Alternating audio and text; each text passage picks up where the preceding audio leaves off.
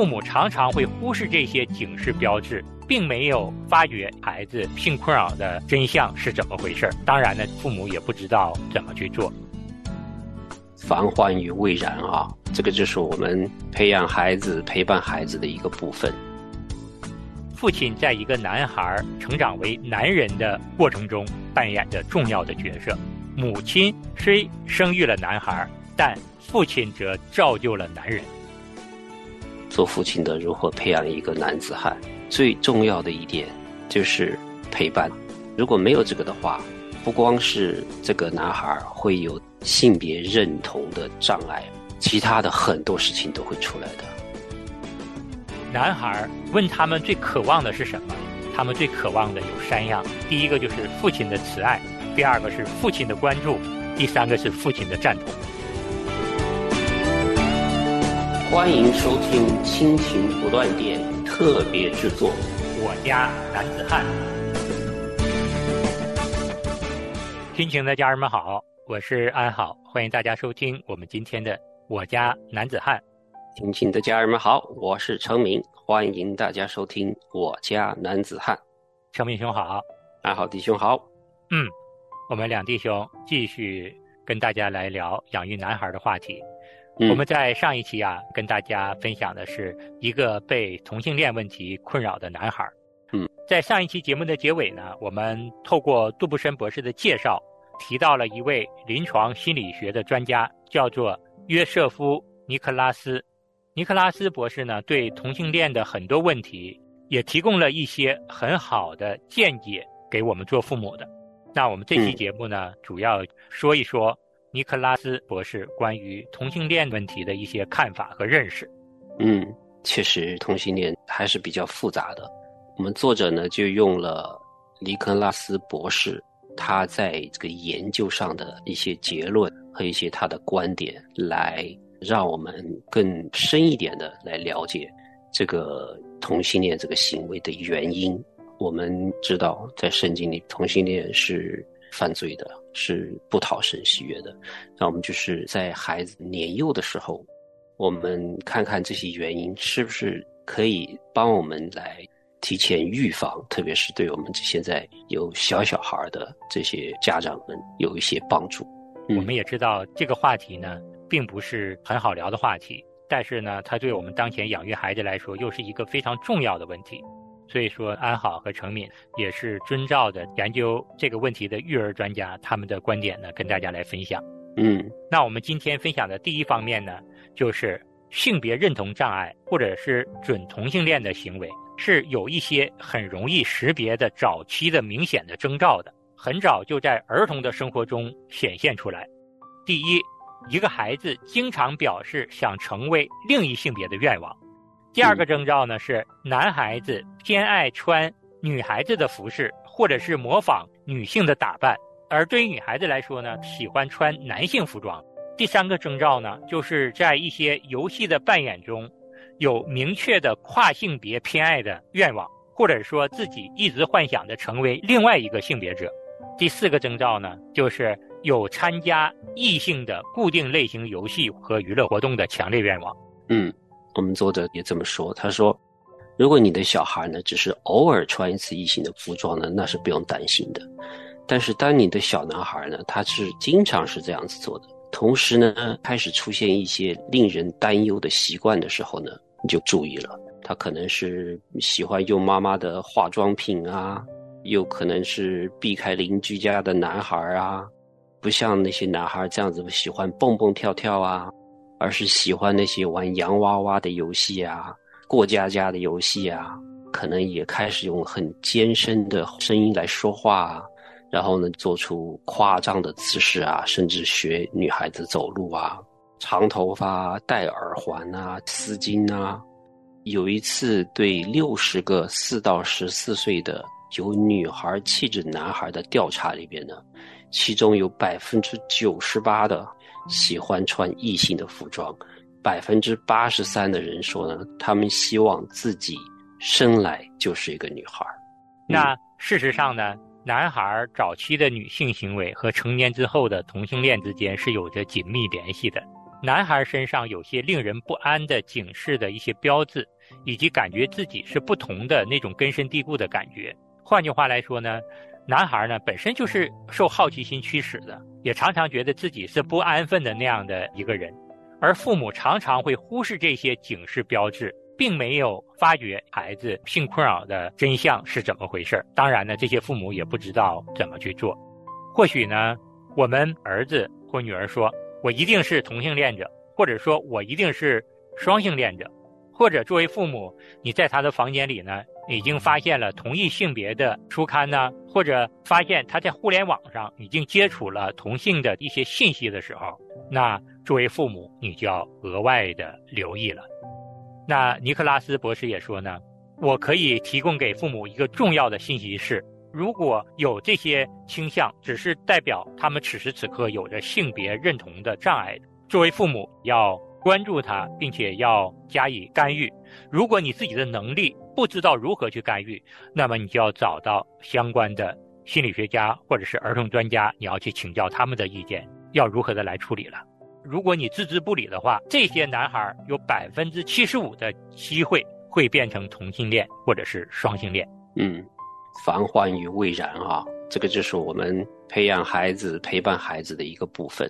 这里说的是，其实是很明显的，一看到知道，哎，这个孩子他有点同性恋的这个倾向，或者是性别认同的障碍。我可以拥有全世界，却没有爱。我可以明白所有事，却还是空白。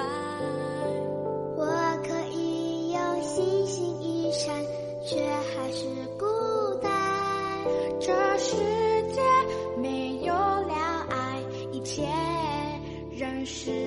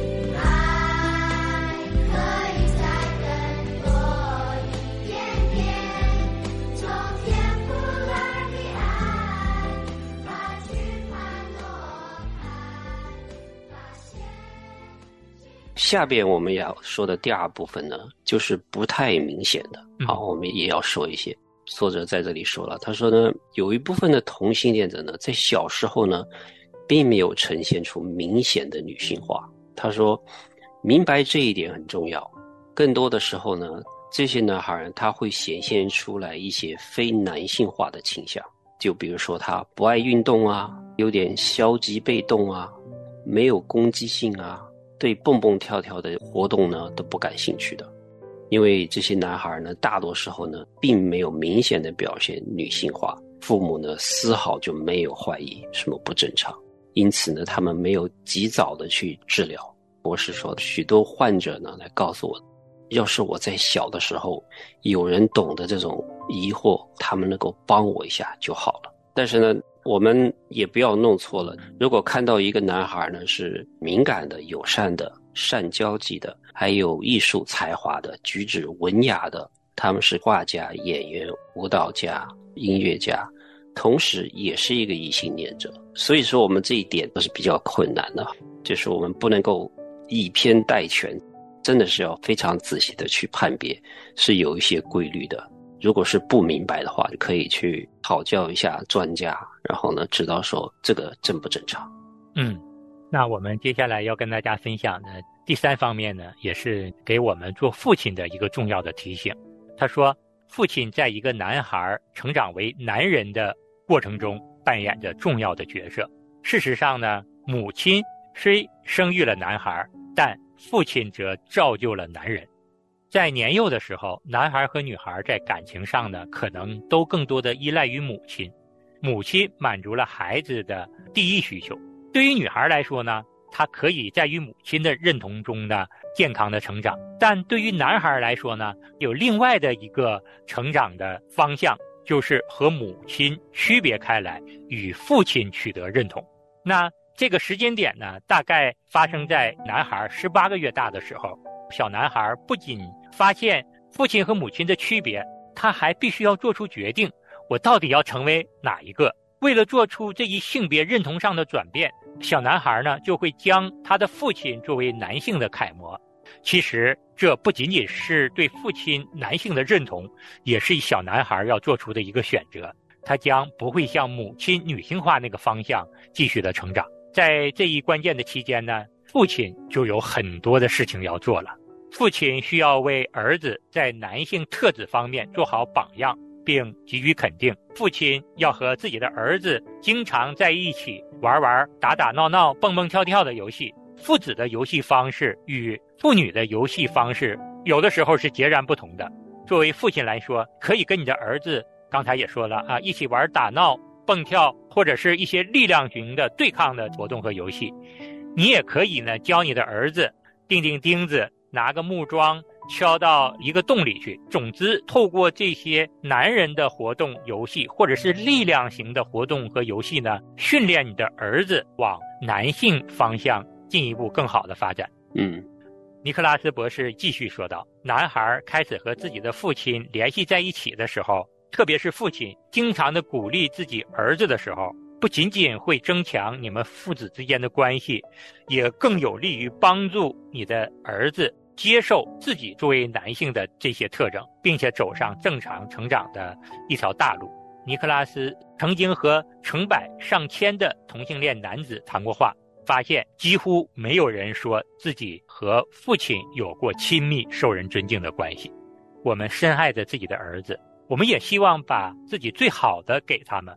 可是我们在养育儿子的过程中，不知怎么的。却把负面的、不适当的行为展现在了我们儿子面前，这不得不给我们做爸爸一个更大的提醒。嗯，做父亲的如何培养一个男子汉，最重要的一点就是陪伴。如果没有这个的话，不光是这个男孩会有性别认同的障碍，其他的很多事情都会出来的。这个也是在这里提醒我们，做父亲的。在男孩的成长里边是多么的重要，所以说呢，男孩需要看到的是一位有信心、有爱心，在家庭中是能够担当起男人角色的一个爸爸。男孩需要父亲的支持、呵护和同情的关怀。嗯，在这里呢，也给我们的姊妹们做母亲的一点建议：在养育男孩的时候，作为妈妈稍微的后退一步，不要把儿子的所有的事情都包办了。你要让自己的儿子多动手去做一些事情，你也要鼓励你的先生去为你的儿子做一些事情。嗯作为姊妹，不能既当爸又当妈。男孩养育过程中，可以适当的鼓励你的男孩去问自己的爸爸，给你的丈夫机会去参与到养育儿子的过程中。这样的话，他们父子的关系不仅会越来越融洽，同时男孩会更加的去认同爸爸在家庭中的角色和地位。对，有时候妈妈对孩子的比这父亲的更加的上心，更加的了解他们。然后呢，一般的父亲啊，都是忙着赚钱养家糊口，不一定想得起来陪这个孩子。第一，我也不知道跟孩子做啥，都是孩子跟这个妈妈这么的亲密，然后呢，妈妈已经管得很好了，不用我参与了。所以这时候妈妈就得要制造机会，你要知道说，哎，父子他们到底可以做些啥？因为你最了解这个儿子和丈夫。比如说，知道丈夫他喜欢打乒乓球，他一打球的话，那就赶快把儿子带上呗，就把孩子交给先生，尽量的要制造这样的机会。然后我还想说一样父爱缺失的问题哈。最近我们都知道，中国有一对很出名的。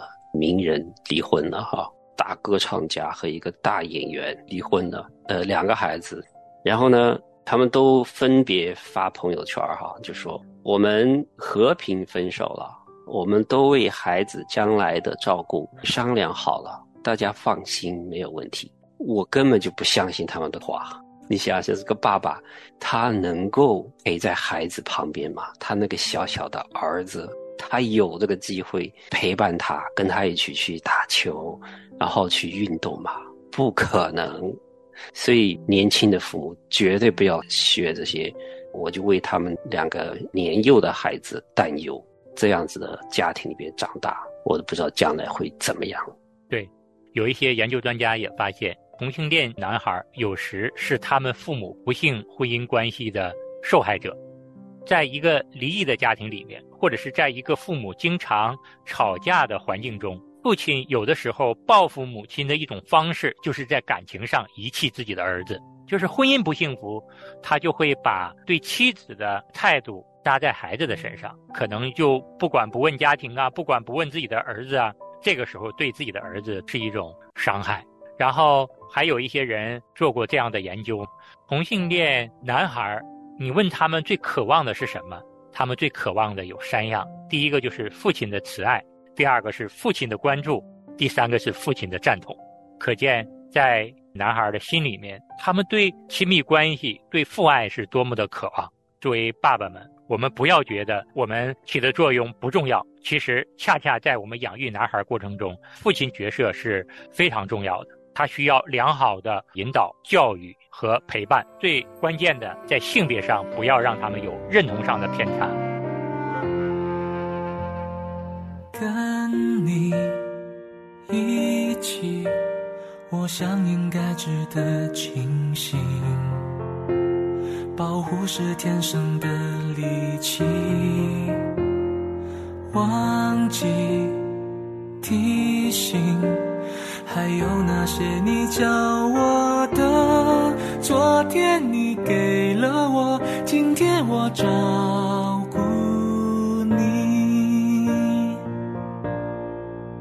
记得你不善言辞的给我许多鼓励，记得我总是发了不该发的牛脾气。我可以放弃一切，也能不放弃，你都是最后原因。记得我看着你的背影，偷偷说感激。记得你总是为了小小事情而担心。若有天你开始模糊了记忆，你只要记得，记得我爱你。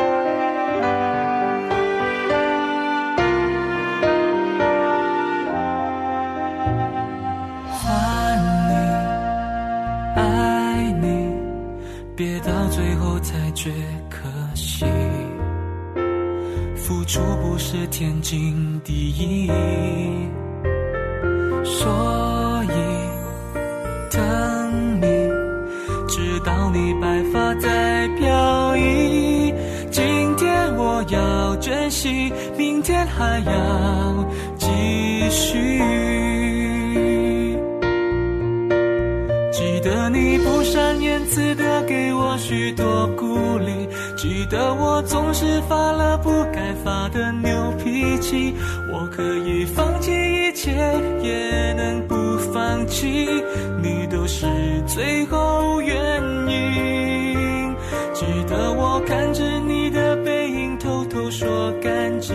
记得你总是为了小小事情而担心。若有天你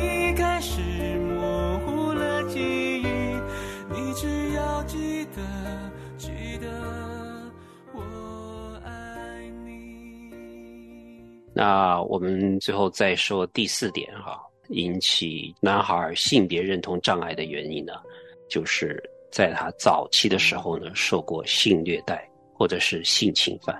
在一项研究里边表示呢，百分之三十的同性恋者都说，他们还是在孩子的时候就受到过性虐待，而且很多是不止一次。所以呢，当这样子的经历发生了之后呢，他们在一生都会受到改变。显而易见呢，我们需要对这个男孩的保护，让他们免受性虐待，而且呢，在这个很多我们会觉得是不太可能的地方啊，比如说让他单独的去公共浴室啊，把这些男孩呢托管给这个街坊邻居啊，然后熟人呐、这些都是有机会呃会受到伤害，非常的要小心。那我们杜布森博士和尼克拉斯博士呢，还给我们父母提出了一个很重要的建议，就是不要把我们的孩子，不管是男孩女孩，托管给一个十几岁的男孩来照顾。然后杜布森博士也说道，我不会让我十几岁的儿子去照看别人家的孩子，当然我也不会把我的幼小的孩子托管给一个十几岁的男孩来照顾。我为什么不这么做呢？是因为处在青春期的男性身上有太多的性冲动的因素，他们会渗透到生活的每一个方面。一个男孩身上的性驱动力在十六岁和十八岁之间会达到一生中的峰值，在这个性驱力的影响之下，孩子会被毫无恶意的，却在好奇心驱使下的一个十几岁的男孩严重的伤害。嗯我和太多这样的父母谈过话，他们为当初相信某人不会有事儿而感到后悔。嗯杜布森博士说：“我在这样建议的时候，可能很多人会感到困惑，但很多不幸的事情就是发生在了我们信任一个十几岁的男孩照看自己年幼孩子的过程中。嗯我们今天说了这么多尼克拉斯博士和杜布森博士的观点呢，也是给我们做父母的很重要的提醒，不能够疏忽对我们男孩的看护。我们在当前的环境中养育孩子不容易，嗯除了我们每天要为他们祷告之外，我们更要关注他们所遇到的方方面面的事情，嗯因为了解我们孩子需要的，能够发现我们孩子问题的，就是我们做父亲的、做母亲的。嗯我们对于这样的一个问题，我们做父母的真的是要额外的留意。嗯，我们时间差不多了。我们今天跟大家说了很多有关男孩可能会有性别认同的这个障碍哈，或者是同性恋的倾向的，同时也说了怎样子去保护我们的孩子。我们很少机会谈这个事情，我们专门拿这集说了之后呢，希望大家至少在忙忙碌碌的生活里边呢，在这方面有一个关注吧，多一些的提醒哈。嗯，今天就跟大家聊到这儿，我们下期继续聊我们养育男孩的话题。好，我们下次节目再见。再见。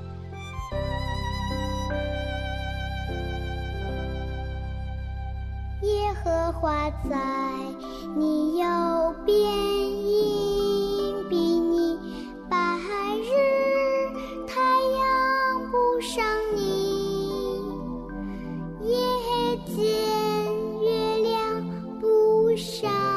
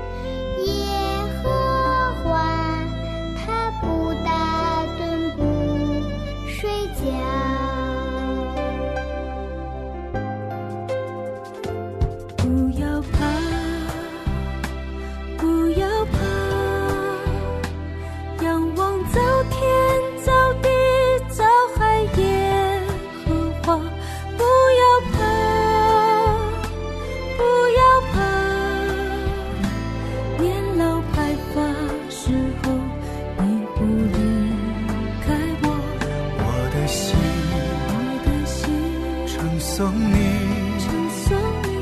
不可忘记你一切的恩惠。我的心仰望你，你的慈爱，你的心事，永不。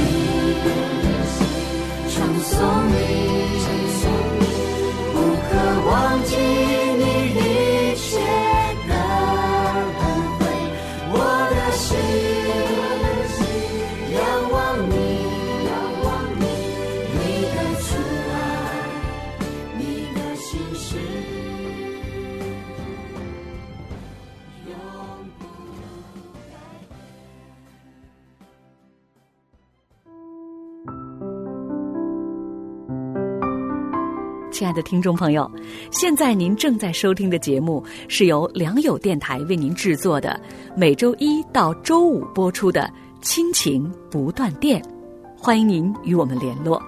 我们的电子邮箱地址是 q i n q i n g at l i a n g y o u dot n e t，就是亲情在良友网。感谢您收听我们今天的节目。